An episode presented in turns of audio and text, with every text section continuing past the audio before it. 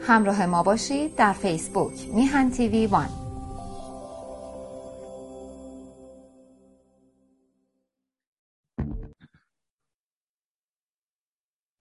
با سلام به بینندگان گرامی تلویزیون میهن و تشکر از دوست ارجمند آقای بهبهانی و سرکار خانم بهبهانی. سه مقاله من پیش از اون که رسیدم به بخش هفتمش که دین و تاریخ در درس های تاریخ خانم و آقای ویلدورانت. در قبل از این سه مقاله در سایت میهن دیدم. در رابطه با آقای رضا پهلوی. سلطنت نظیر جمهوری خواهی نظیر فدرالیست بودن یا تمرکزگرا بودن یا سوسیالیست بودن یا کپیتالیست بودن یه انتخاب سیاسی معقول اینه که به همدیگه احترام بذارن. تا بتونیم از شر آخون پیدا من با انسان جمهوری خواه عین فرانسه که سر شاهشون رو زیر گیوتین گذاشتن ولی دوک انگن و یه عده سلطنت طلب الان رسمی هستن. هم فرانسوی ها می‌شناسن. و نماینده در مجلس دارن. مقاله یک های حنیف هیدر نژاد از حمایت از رضا ضرورت گذار از جمهوری اسلامی. ایشون معلوم به آقای حسن شریعت مداری نزدیکن و ضمن برشمردن یه به اصطلاح پرنسیپ های پست از این رو مسئولیت اصلی در گذار از جمهوری اسلامی را باید در بین شخصیت ها و نیروهای سیاسی پایبند به دموکراسی و حقوق بشر و پایبند به حاکمیت قانون سکولاریزم پلورالیزم یعنی چند حزبی و چندگانگی سیاسی و پایبندی به تمامیت ارزی ایران و پایبندی به حقوق برابری برابر شهروندان و قدرت سیاسی غیر متمرکز جستجو کرد. بعد هم قدم اول رو نقش محوری رضا نوشتن. من همچه آقا می نوشتم ایشون رضا پهلوی نوشتن که جمهوری اسلامی چون با تحقیر روزمره مردم لگت مال کردن کرامت انسانی نقض عدالت و بله نقض سیستماتیک حقوق بشر فقر گرانی بیکاری بیعدالتی فاحش و غیره بیعدالتی های فردی و اجتماعی تبعیض علیه اقلیت های مذهبی اتنیکی مذهبی و غیره همه اینا رو ذکر کردن و بعد آمادگی بعد از سخنرانی کنفرانس مطبوعاتی 13 خرداد 1100 که آقای رضا پهلوی گفتم رضا پهلوی و بعد از اعلام آمادگی شورای مدیریت گذار. برای با هم همکاری کرد. تا می‌رسم به اینکه بدین ترتیب کمبود بزرگ مبارزه سیاسی مردم ایران علیه رژیم در نبود رهبری دست جمعی و فردی است که این یک تن که ایشون بیان کردن. بله الاخر من اضافه کردم من یادآوری می‌کنم به ایشون که یک بار آقای مهندس حسن شریعت مداری به درستی یکی از خطاهای صحبتهای آقای رضا پهلوی رو که در جواب بخشی از طرفدارانشون گفته بود. من حالا همچون یک فرد تبعیدی من اضافه می‌کنم در سیاست دخالت نمی کنم اما اگر ملت ایران مرا به سلطنت برگزینند در آن صورت در سیاست دخالت خواهم کرد. نقل به مضمون کرد. آقا مهندس حسن شریعت مداری به درستی به ایشون تذکر دادن که آقای رضا پهلوی یا من بگم رضا پهلوی شما حالا همچون یک شهروند ایرانی حق دخالت در سیاست دارید. ولی به فرض اگر بعد از براندازی جمهوری اسلامی ملت شما را همچون پادشاه برگزید دیگر در اون وقت از اون وقت به بعد حق دخالت در سیاست را ندارد این جواب آقای هیدری نژاد است که به اصطلاح دعوت به رهبری دست جمعی و و در واقع فردی کرده بود. دو اشاره است که واقعا شرماوره مقاله با فرهنگ لاتی و قزاقی و در یک کلمه لومپنی با عنوان جارکش های سیاسی حکومت اسلامی در لشکرکشی پهلوی ستیزی از موسا حاتمیه که بیش از همه به این مقاله به حیثیت خود تلویزیون میهن ضرر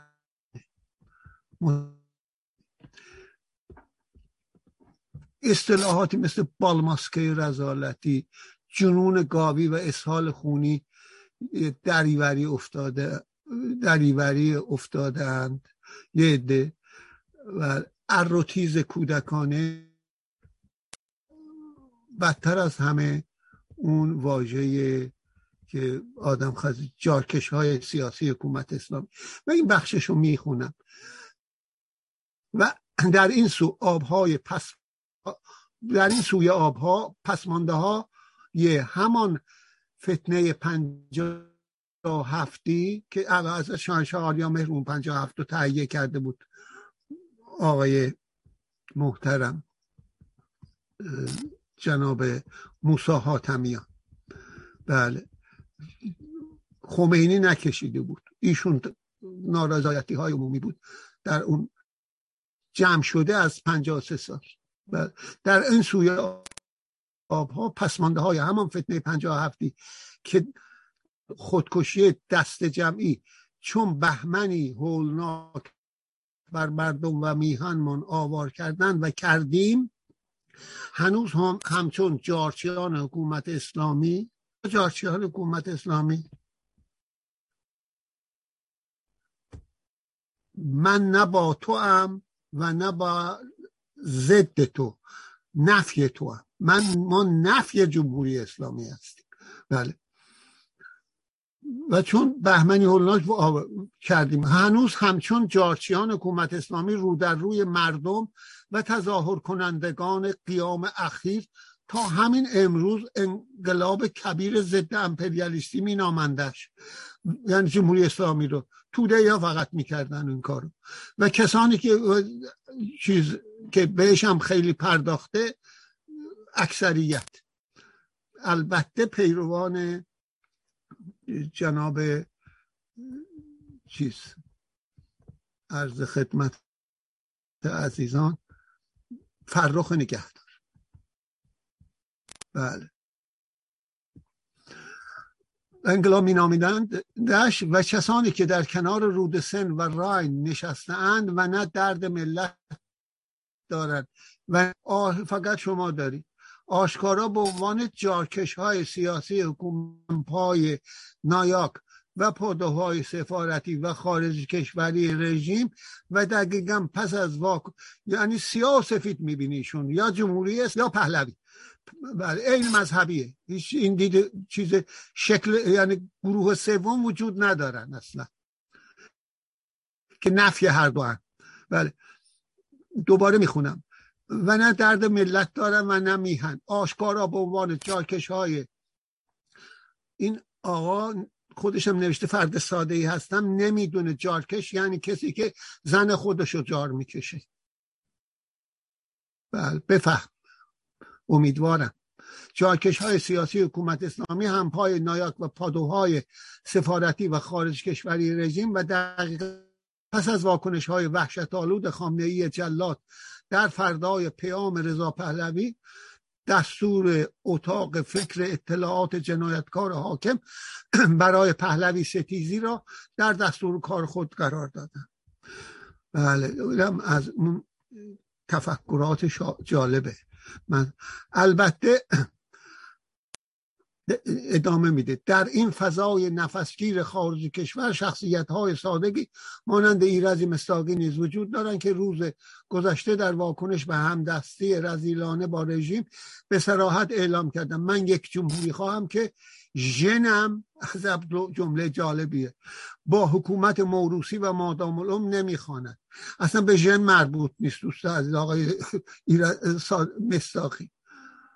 ایرج مصداقی. اصلا به این یک آموزش ژن رنگ چشمت موته و پوستت رنگ پوستت الاخر بله.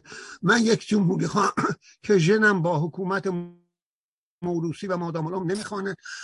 اما در میان چهره های سیاسی ایران از رضا پهلوی مقبولتر نمییابم. نیاب. اونم مال انتخاب سیاسی خودشونه. معیار همه نیست. خودم هم ظرفیت رهبر شدن ندارم طبیعی است. منم ندارم. اما مخالفان می‌خواهم از مخالفان می‌خواهم کاندیدایشان را معرفی کنند. ول آخر کاندیدای مشترک ملت ایران تعیین می‌خواهد کرد. وقتی براندازی کنیم اگر قرار بر رهبر تراشی بود آمریکایی ها و اروپایی ها به گونه دیگر رفتار می‌کردند. با این دشمنی های نازل و بهانه جویی سطحی تا کی می‌خواهید آب به آسیای رژیم و خامنه ای بریزید. سخن آقای مستای ایران در حال نابودی است. اینم سخن. بعدم از آقای علی یعقوب وند نقل گل کرده و از میان افراد مطرح از این کارنوال از حکومت اسلامی برای پهلوی ستیزی می‌توان به دو رس فرخ نگهدار و رجوی اشاره کرد که اونجا هم یک سری فحشام البته نصار می‌کنه یه حرفای راستم می‌زنه. آقای علی جوان مردی رو هم ناجوان مردان می... ناجوان مرد می‌خوانه و های کودکانه که به رضا پهلوی حمله می‌کنن و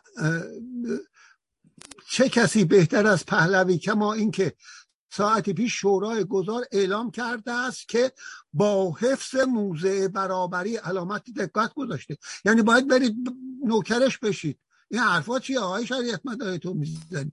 حاضر به مذاکره با رضا پهلوی می باشد و چه بسا رجوی نیز در حال چانه زدن است. الی آخر. و آخرش هم نوشته من لوری ساده بوده و هستم. من دوستی دارم به نام آقای فرامرزخان بختیار که ایشون عرض خدمتتون دوست بسیار نازنینیه و امیدوارم که اون غیرت ایلیتون یادتون بیاد و که چجوری از زمان رضاشاه برای اول ایلات رو سرکوب کردم بعد دهات با اصلاح ترزی با حسن نیت تمام محمد رضا شاه رضا شاه نه.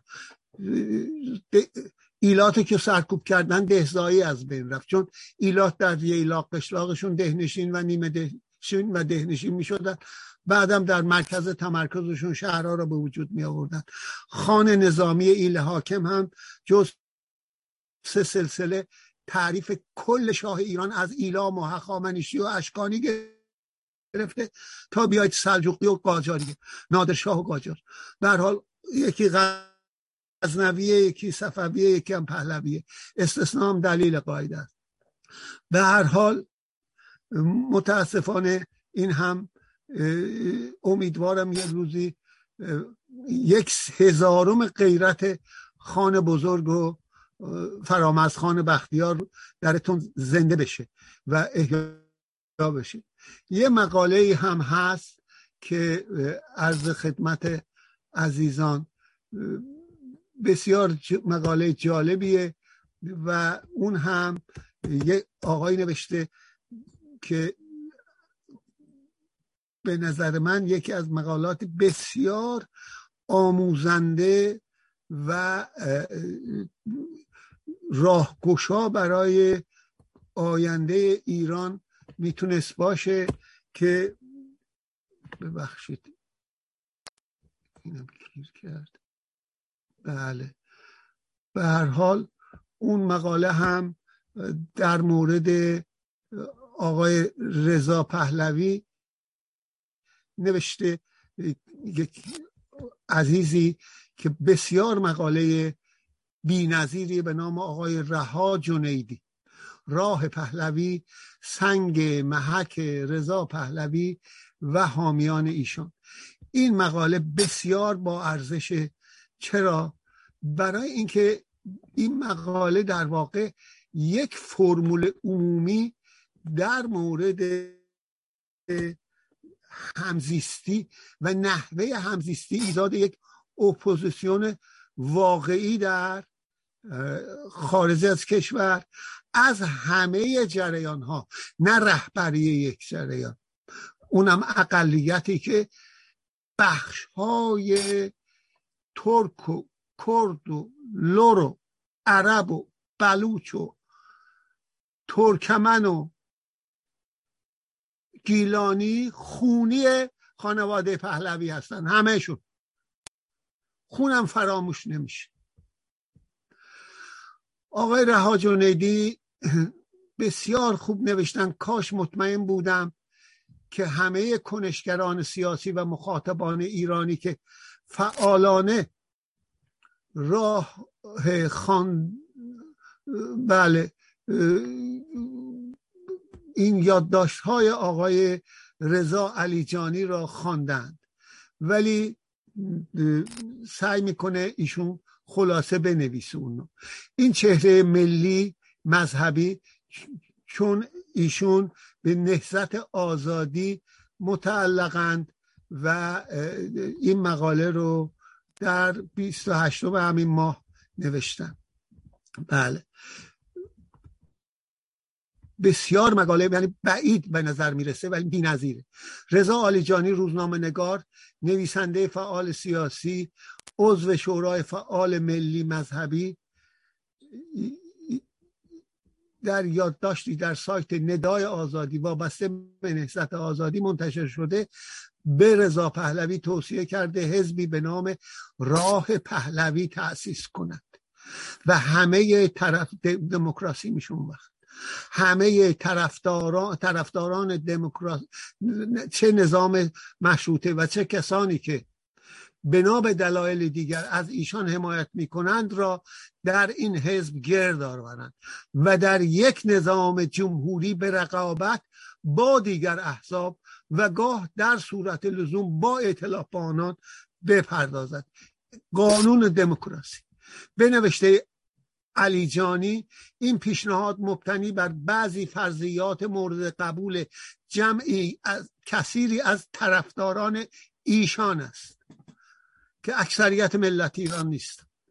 فرض اول مبتنی بر اکثریت بودن حامیان سلطنت است. فرض بعدی دوم اعتقاد به باور رضا پهلوی به دموکراسی است. و فرض سوم این است که بخشی از طرفداران اهل اندیشه و گفتگوی آقای رضا پهلوی. در دفاع از ایشان و نظام پادشاهی برای آینده ایران بر دو عنصر بر آن دو عنصر تاکید ویژه دارد. یک پادشاه به مسابقه یک نماد برای وحدت ملی ایران است. از نظر سلطنت طلب. دو پادشاه در یک نظام مورد نظر ایشان همچون برخی نظام های سلطنتی در جهان غرب و کشورهای پیشرفته منظورش ژاپنه. و دموکراتیک در سیاست دخالت نخواهد کرد و اداره کشور به صورت کاملا دموکراتیک و بر اساس اراده و خرد جمعی مردمان خواهد بود.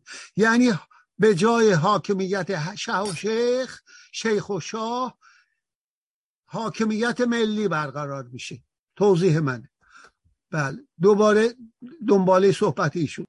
به اعتقاد این تحلیلگر سیاسی منظور آقای رضا علیجانی است که آقای رها جنیدی اینها را نوشته. نقل قول می‌کنه از ایشون.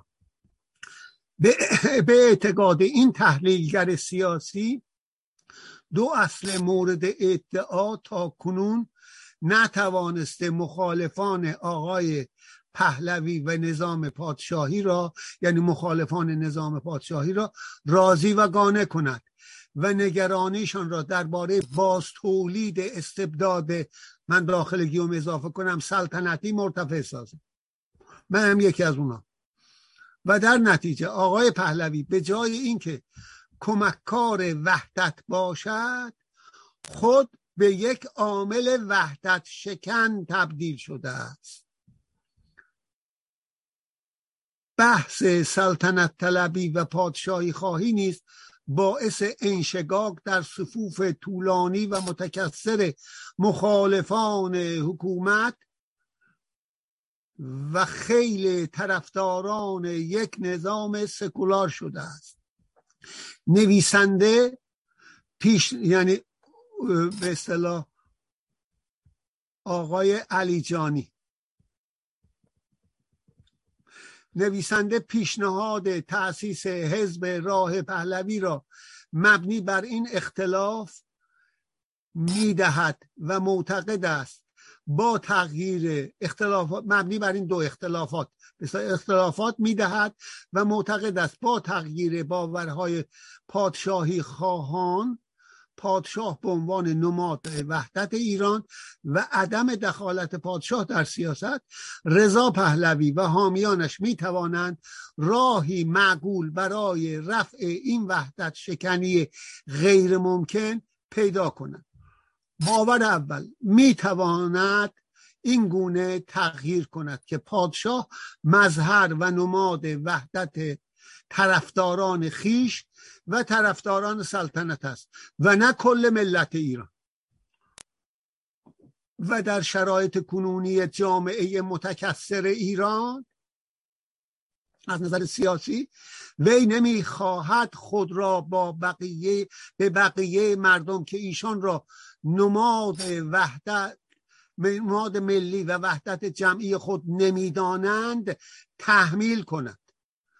در باور دوم از آنجا که پادشاه همچون نظام های سلطنتی در کشورهای دموکراتیک غربی در سیاست دخالت نمی کند بنابراین همون صحبت آقای شریعت مداری به آقای رضا پهلوی بنابراین اصرار اصراری وجود ندارد که این اصل حتما وارد قانون اساسی آینده شده و باعث نگرانی کسانی شود که از باز تولید استبداد در ایران به خاطر رسمیت دادن به یک مقام مادام العمر در قانون اساسی در حراسن یا حراسناکن.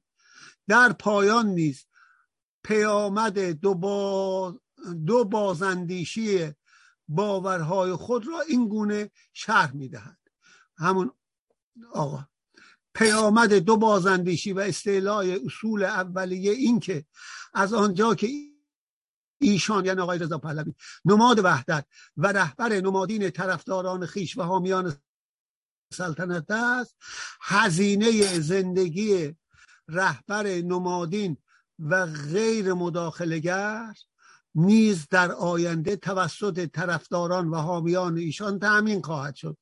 بدین طریق مخالفان باز تولید نظام سلطنت اقتدارگرا در ایران از این بابت نیز دلیلی برای نگرانی و مخالفت نخواهند داشت که هزینه های یک نهاد دارا یک نهاد دارا بله که هزینه های یک نهاد دارای موافق و مخالف در ایران از سوی کل ملت ایران و بودجه عمومی تامین شود. که البته اون پولایی هم که بردن بایستی حسابشون حقوقاشون رو بردارن بقیهش رو به مجلس شورای ملی ایران. به قول سرهنگ اردوان به آقای رضا پهلوی گفته بود برگردونن. اگر اون موقع برمیگردوند به قول آقای اردوان ده سال بعد دوش ملت ایران وارد ایران میشه. الان نمی‌تونه و نباید بشه. همونجور که در یونان گفتم وایستا بیرون به پادشاه یونان. رفراندوم می‌کنیم. وزن خودتو حق نداری تحمیل کنی. اگر سلطنت رأی دادم به عنوان شاه وگرنه به عنوان شهروند بیا. بعد قهر کرد نیومد. مون در انگلستان. به سراحت بگویم این یک راهکار تحسین بر اینو خود معلف این مقاله آقای رها جنیدی دنبالش رو می‌گیره و می‌نویسه که چجوریه مسئله. بله. به سراحت بگویم. آقای جنیدی می این یک راهکار تحسین برانگیز برای خروج از بنبست انشگاک در بین نیروهای مخالف حکومت جمهوری اسلامی است. من جمهوری اسلامی را اضافه کردم. مخالف حکومت است. یک راه حل ایدئال برای رفع اختلاف بین طرفداران جمهوری و طرفداران سلطنت می باشد اما به همان سراحت می توانم بگویم امیدی برای تحقق این ایده و راهکار ندارم. به چند دلیل. اول این پادشاهی خواهان تمامیت خواه هستند و دموکراسی خواه نیستند و حاضر نیستند رأی اکثریت را بپذیرند چون خودشان را اکثریت می‌دانند. کاهش مشارکت سیاسی این طیف سیاسی را نمیپذیرند. چه برسد به اینکه اصل پادشاهی وارد قانون اساسی حکومت آینده ایران نیست نشود. دوم پذیرفتن این ایده به این معنی است که قبول کردند رضا پهلوی یک عامل وحدت شکن است. و این مسئله برای آنها هزینه سنگینی دارد. مسئله سوم با پادشاهی خواهان نست نه رضا پهلوی. فرض کنیم رضا پهلوی این ایده را بپذیرد. با سلطنت طلب ها چه کنیم؟ آیا آنها زیر بار این مسئله خواهند رفت؟ بعید می‌دانم. تکمله این بحث باید یا در تکمله این بحث باید یادآور شوم. مخاطب این پیشنهاد اینجاش قیامت. فقط پادشاهی خواهان نیست. هر گروه و جریان سیاسی مخالف جمهوری اسلامی می‌تواند مخاطب این توصیه باشد. تا مبادا عاملی برای وحشت شکنی تبدیل گردد. از این رو به جد معتقدم.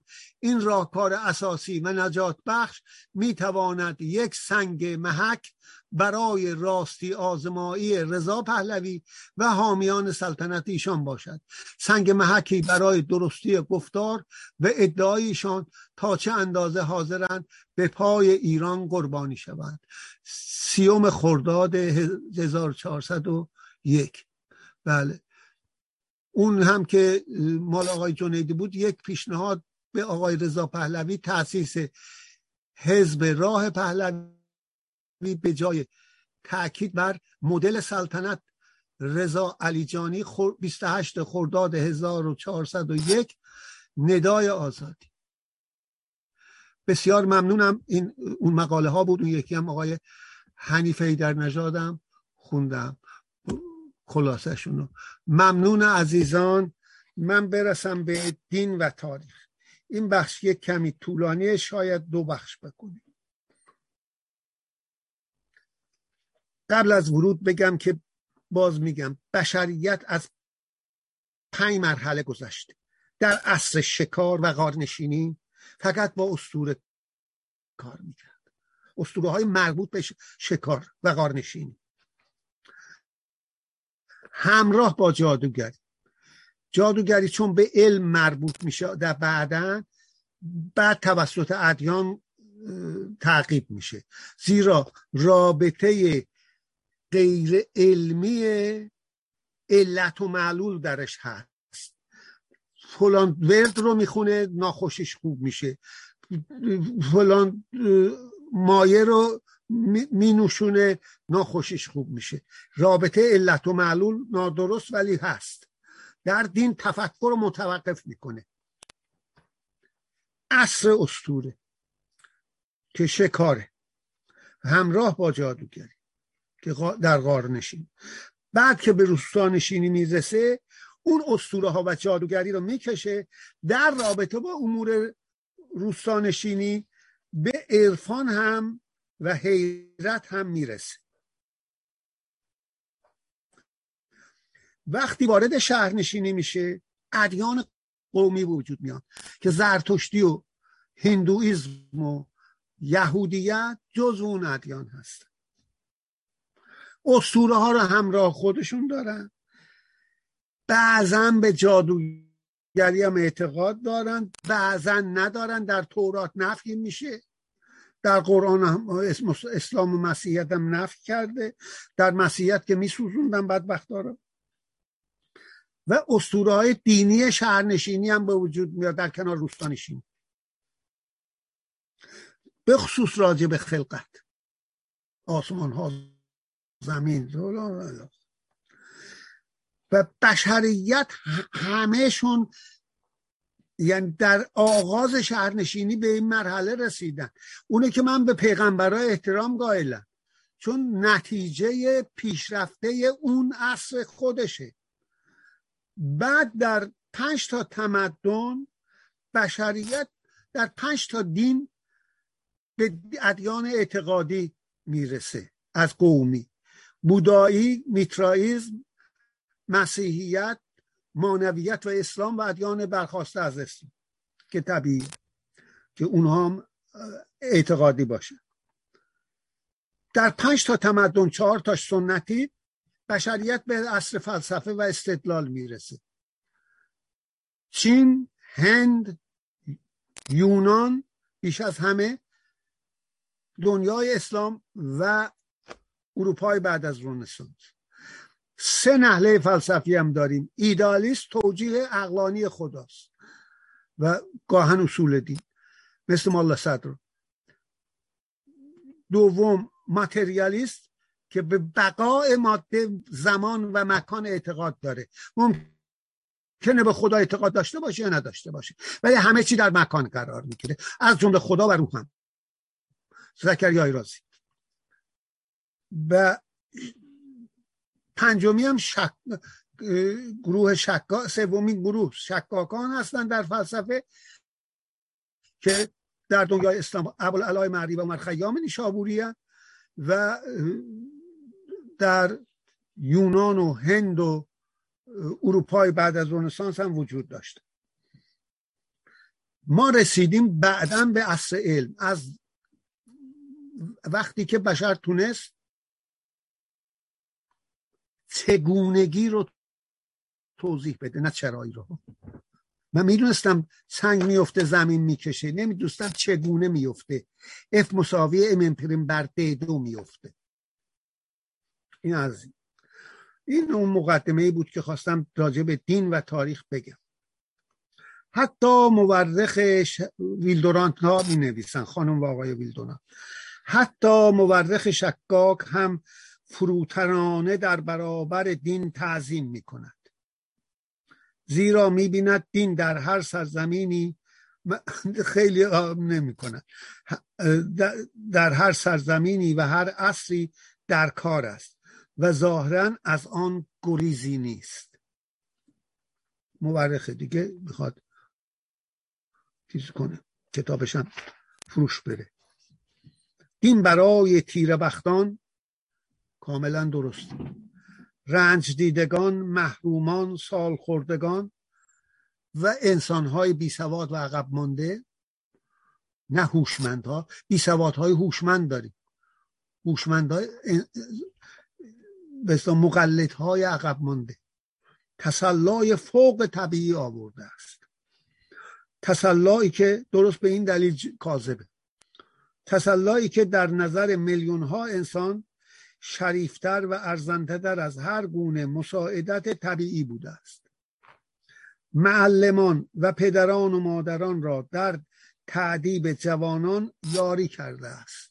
دین حقیرترین زندگی ها را معنی و شکوه بخشیده است. تریاک دیگه؟ بله.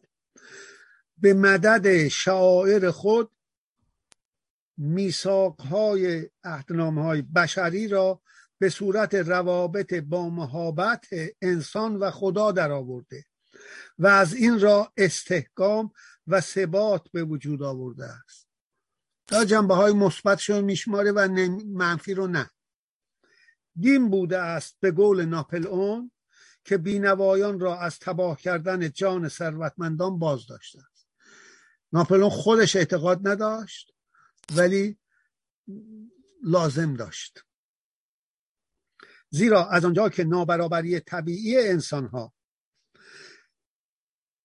عده بیشماری از ما را محکوم به فقر و شکست کرده است و تشکیل طبقات که نمی‌ذاره بالا بیاد. عده بیشماری از ما را محکوم به فقر و شکست کرده است. در برابر یأس و هرمان امید فوق طبیعی تنها علاج است. ایشون تنها نوشتم من نمی‌دونم. عقل هم راه دیگه ایه اگر این امید از میان برخیزد جنگ طبقاتی شدت خواهد یافت. کاملا درسته بر ضرر کی؟ طبقات حاکم. بهشت و مدینه فاضله دو دلو هستند. بر یک چاه که این پایین بیاد اون بالا میره برعکس.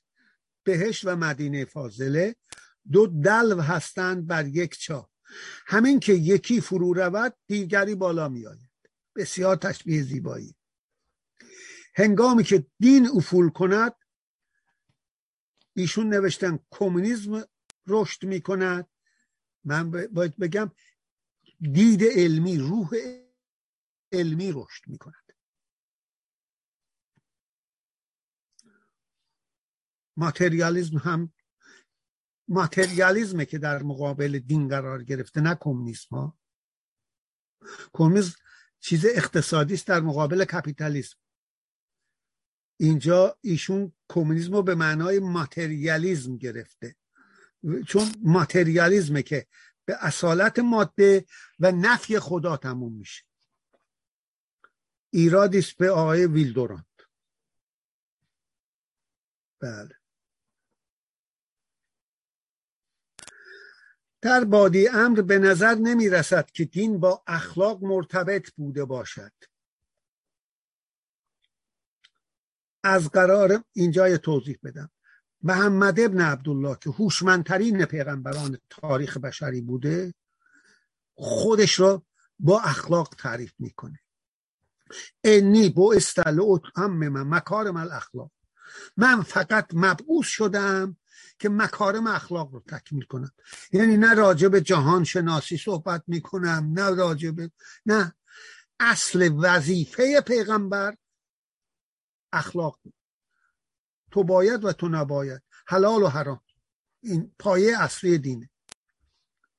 در بادی هم به نظر نمی رسد که دین با اخلاق مرتبط بوده باشد. از قرار معلوم می‌گویم از قرار معلوم. چون فقط گمان می‌کنم.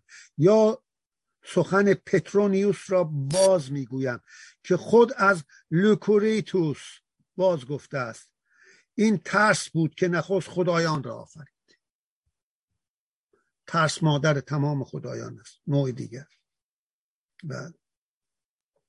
ترس از نیروی پنهان زمین و آسمان. ترس از قدرت رودها و اقیانوسها و درختها و بادها. بسیار زیبا درست در پرستش این نیروها با پیشکش کردن و قربانی کردن و جادو کردن و دعا خواندن برای آنکه خشمشان فرو نشیند دین را پدید آورد.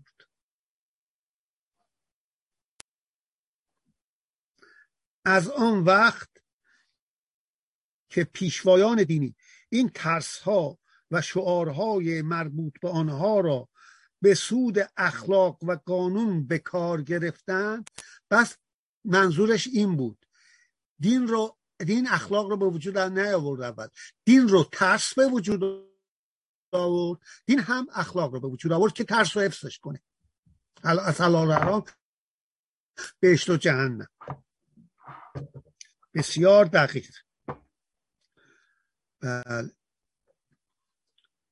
از آن وقت که پیشوایان دینی این ترس ها و شعارها شعائر یعنی شعارهای مربوط به آنها را به سود اخلاق و قانون به کار گرفتن دین برای دولت نیرویی شد حیاتی و در عین حال رقیب و هماورد. شاه با شمشیر بترسونه دین با جهنم بترسونه آرام کنه. گاهن هم شاه رعایت نکرد اصلاح ترزی کرد و نوتش و کرد و خواست مدرنیزه بکنه آخوند برش انداخت. با ارتجایی که دوران پهلوی تربیت شده بود. از آسمان نازل نشد. کارتر وارد نکرد. بله. بنابراین هماوردم هست.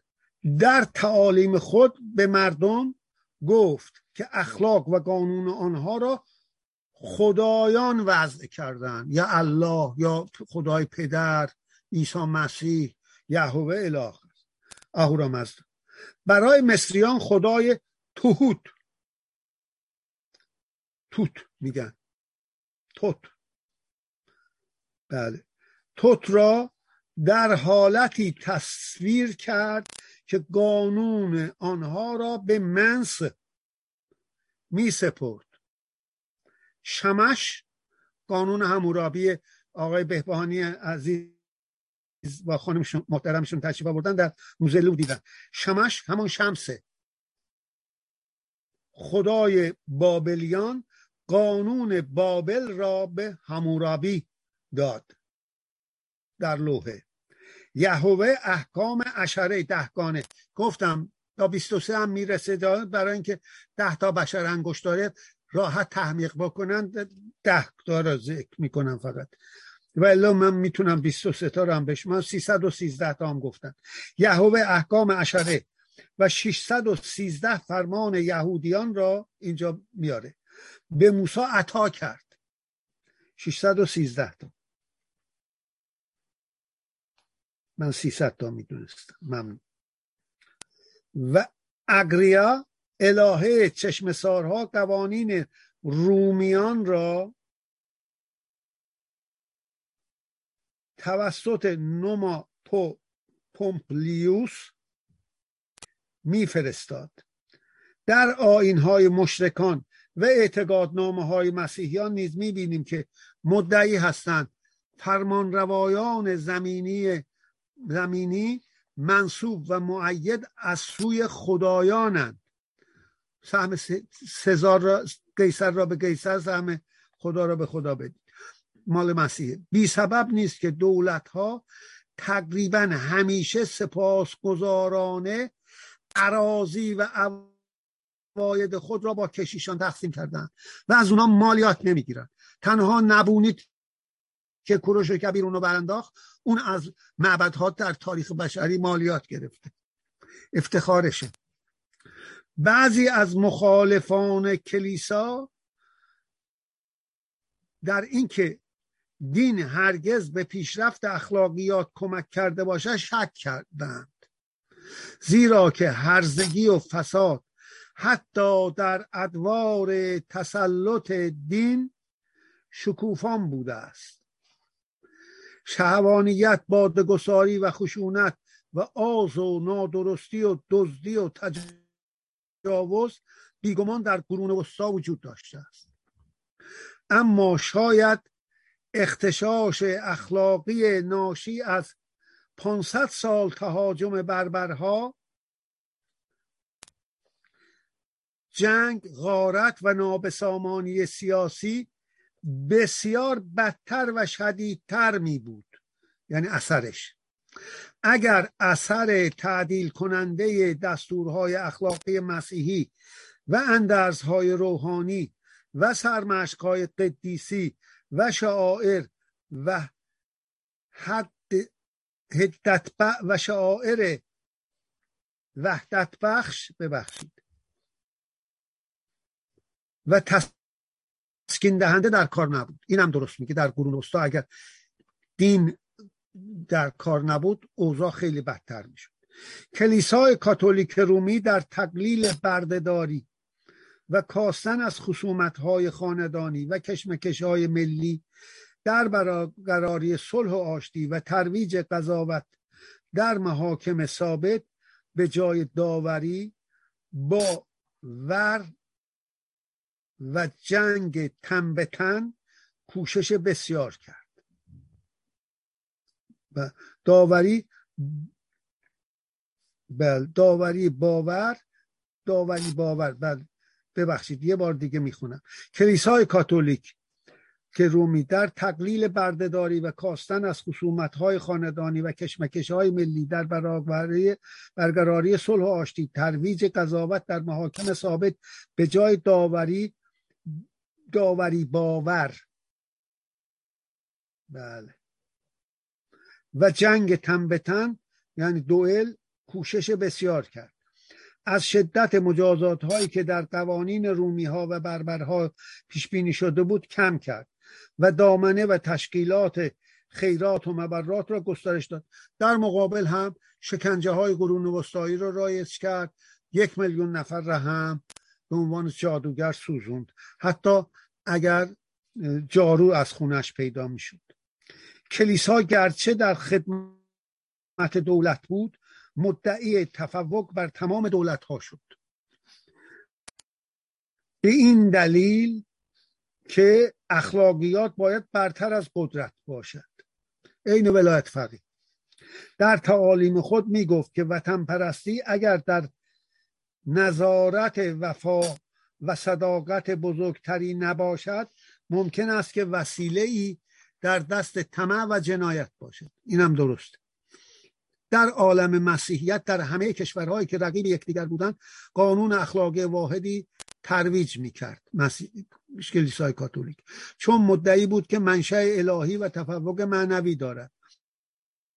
خود را دادگاهی بین المللی می‌دانست و همه فرمان روایان را در محضر خود اخلاقا مسئول می شناخت امپراتور هانری چهارم با گردن نهادن به فرمان پاپ گریگیوس هفتم در کانوسا در 1077 این ادعا را شناخت.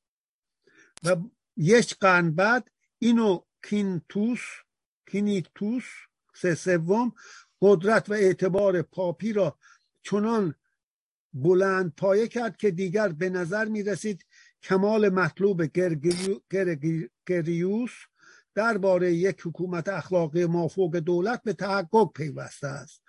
رویای باشکوه کلیسا با حملات ناسیونالیست ها و شکاکان از یک سو و ضعف اخلاقی از سوی دیگر در هم ریخت. جنایاتی که کرده بودند تجاوزهایی که کرده بودند. خدام کلیسا غالبا کسانی بودند متعصب پول دوست و زیاد طلب. فرانسه به قدرت و مکنت رسید و دستگاه پاپی را وسیله نیل به اهداف سیاسی خود ساخت. پادشاهان چنان مقتدر شدند که توانستند پاپی را به انحلال فرقه یسوعیان که با فداکاری بسیار در تحکیم موقعیت پاپا گوشیده بودند مجبور سازند. کلیسا قد خم کرد و با افسانه های دینی یادگارها و بقایای جعلی و معجزات مشکوک در راه فریب و نیرنگ افتاد. ادعای موهومی به نام عطیه گستانتین که استانبول رو اولین پادشاه مسیحی دنیاست 1313 میلادی. ادعای موهومی به عطیه عطیه گستانتین را که بی, بی دلیل اروپای غربی را برای پاپ سیلوستر اول پا، پاپیش از 314 تا 335 به ارث گذاشته بود دستاویز کرد و قرنها از آن و از احکام پاپی مزور حدود 842 میلادی سلسله احکام جعلی که قدرت مطلقه پاپ را قدمت و قدوسیت میدخسید سود برد.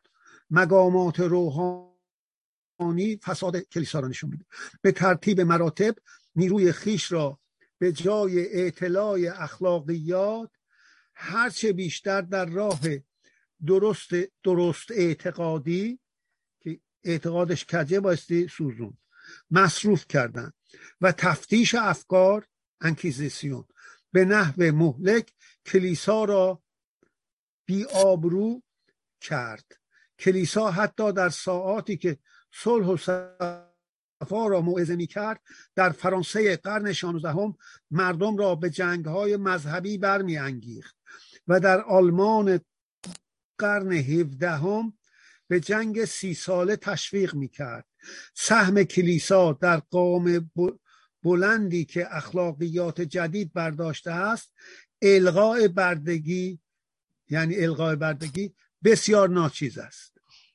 در نهزت ها یه بشر دوستانه نیز که از بار تبهکاری های اصر ما کاسته اند میدان را برای رهبری فلسفه خالی گذاشت.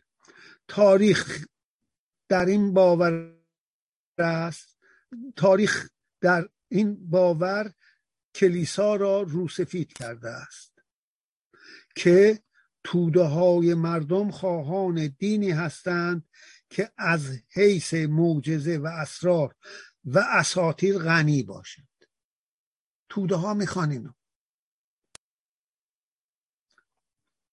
میگه تاریخ در این باور کلیسا را روسفید کرده است که توده های مردم خواهان دینی هستند که از حیث معجزه و یعنی حد اکثر معجزه اسرار و اساطیر غنی باشد. در اجرای مناسک در لباس های کلیسایی و در اختیارات اسکوفی اندک جرح و تعدیل هایی پیدا شده است. از همون گروه نوسا باقی مونده.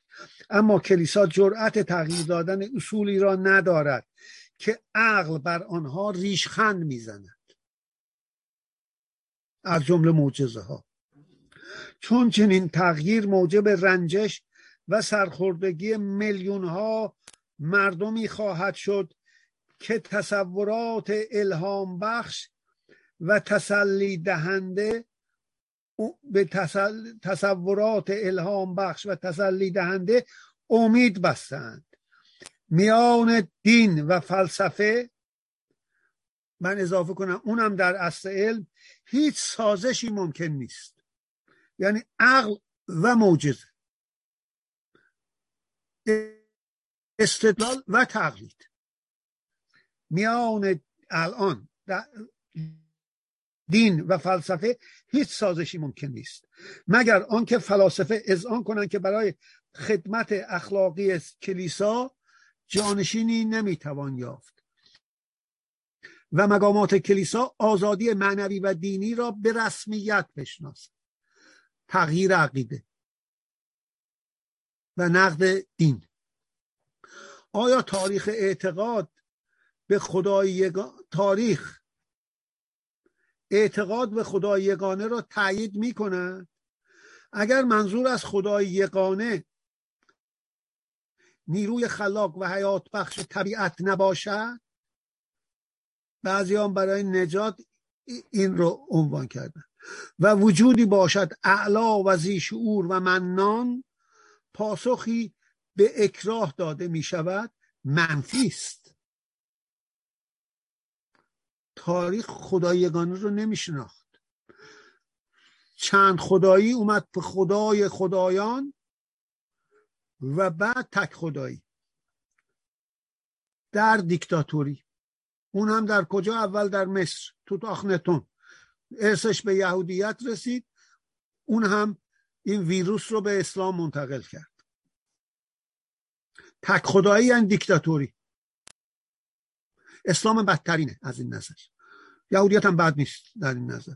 مسیحیت با وجود یکی و ستا اون یکی دیکتاتوریشو به وجود آورده بله.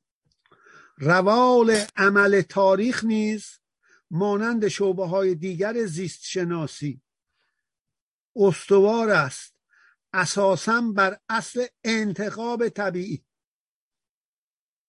انتخاب طبیعی افراد و گروه های در تنازعی که در آن نیکی طرف التفات نیست.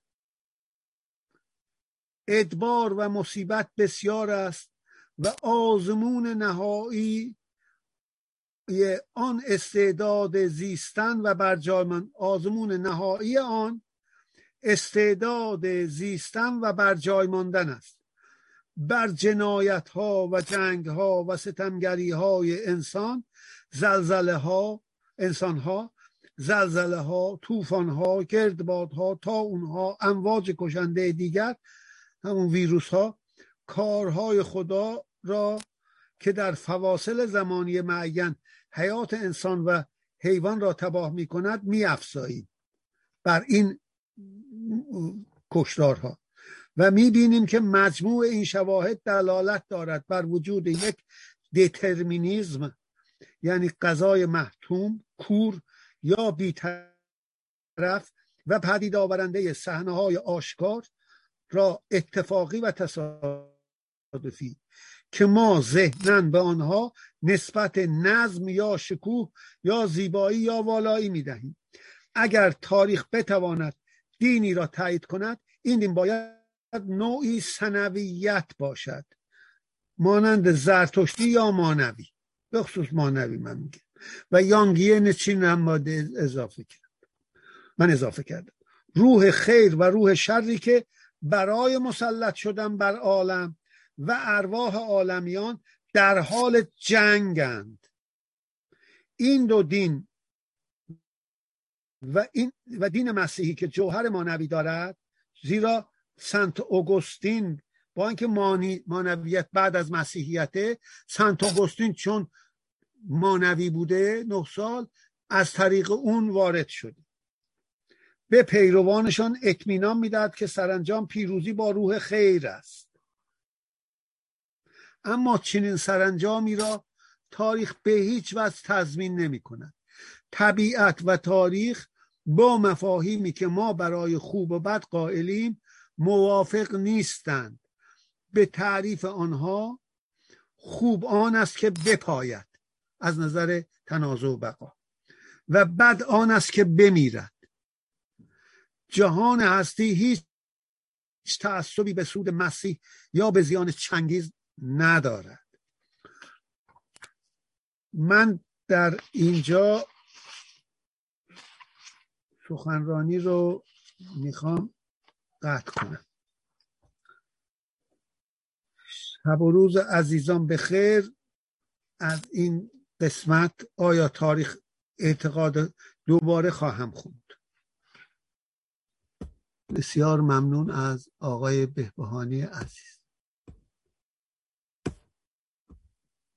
و سرکار خانمشون